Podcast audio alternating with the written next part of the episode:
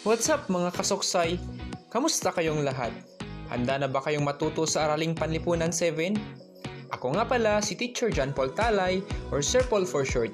Samahan niyo ako at maglakbay tayo upang tuklasin ang exciting, surprising at hindi boring na kasaysayan ng Asia. Siguraduhin nasa ligtas at maayos kayong lugar at sundin ang IATF protocol. Handa na ba kayo? Ihanda na ang inyong self-learning module at ballpen at magsimula na tayo. Bago nating formal na simulan ang ating talakayan, ating aalamin ang kasanayang nakapaloob sa inyong module.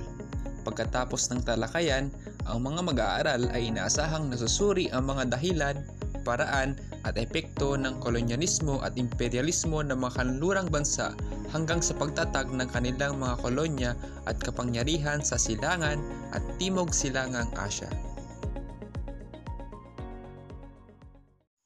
Pakibuksan nga ang inyong module sa pahina 5 at ating aalamin ang ibig sabihin ng imperialismo at kolonyalismo. Ang imperialismo class ay dominasyon ng isang bansa sa sistemang politikal, ekonomiya at kultura ng isang bansa.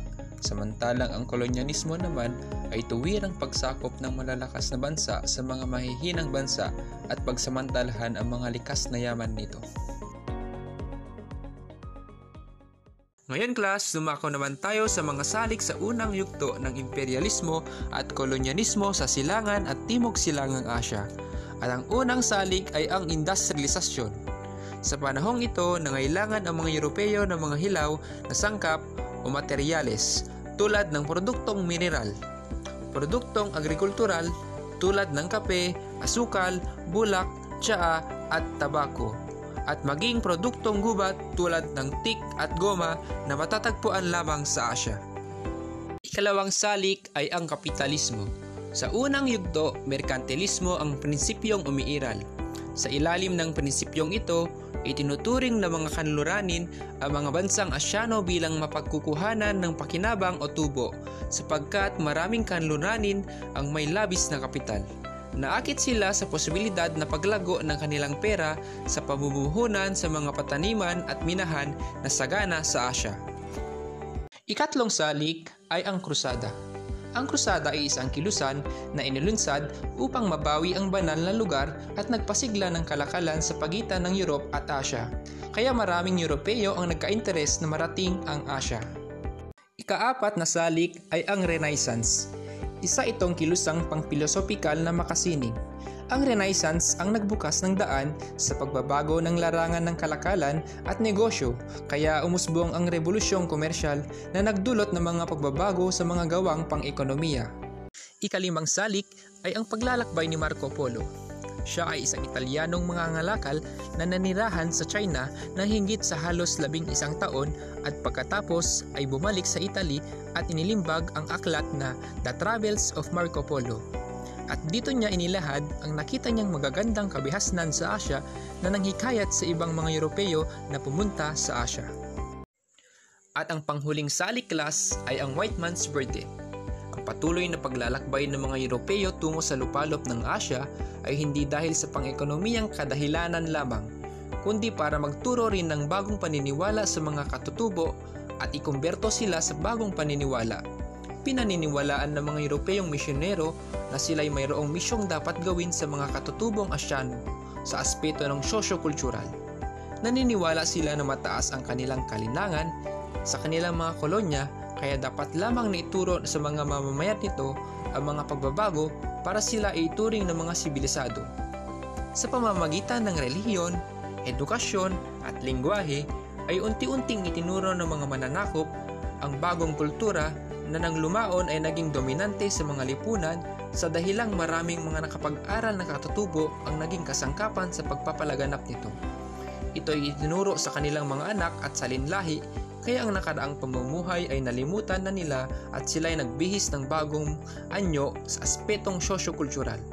Mas nagkaroon ng pagpapahalaga ang mga asimiladong katutubo sa mga naiambak na mga dayuhan at ang mga tinuro ng mga ito kaysa sa pagpapanatili at mahalagahan ang dati nilang kaalaman. Ito'y kanilang pinaniwalaan na bahagi ng madalim nilang nakaraan. At dyan na nagtatapos ang ating talakayan. Pero bago ko kayo iwan, subukan mo muna ang iyong natutunan sa paksang tinalakay natin. May hinanda akong gawain na makikita ninyo sa pahina 8 ng inyong module. Panuto, tukuyin ang mga salita kung ito ay dahilan o epekto ng unang yugto ng imperialismo. Unang tanong, kompetisyon ng mga kanluranin sa pagsakop at kalakalan sa Asya.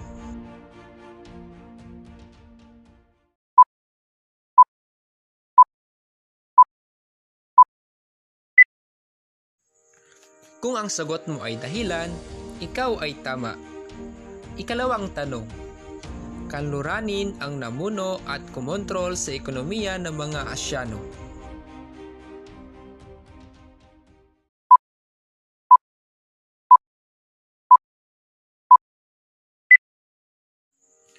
Kung ang sagot mo ay epekto, magaling, ikaw ay tama. Ikatlong tanong, napabilis ang antas ng produksyon dahil sa naimbentong makinarya at kagamitan noong panahon ng industrialisasyon.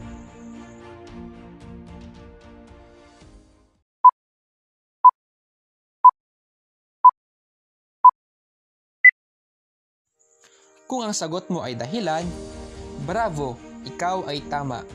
Ikaapat na tanong, pataas na pangangailangan sa mga hilaw na materyales.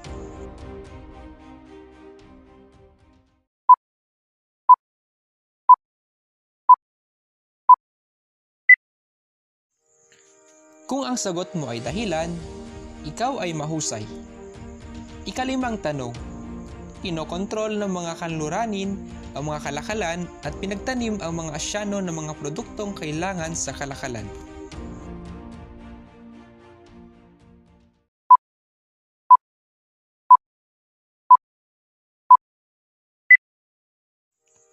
Kung ang sagot mo ay epekto, tumpak ang iyong kasagutan.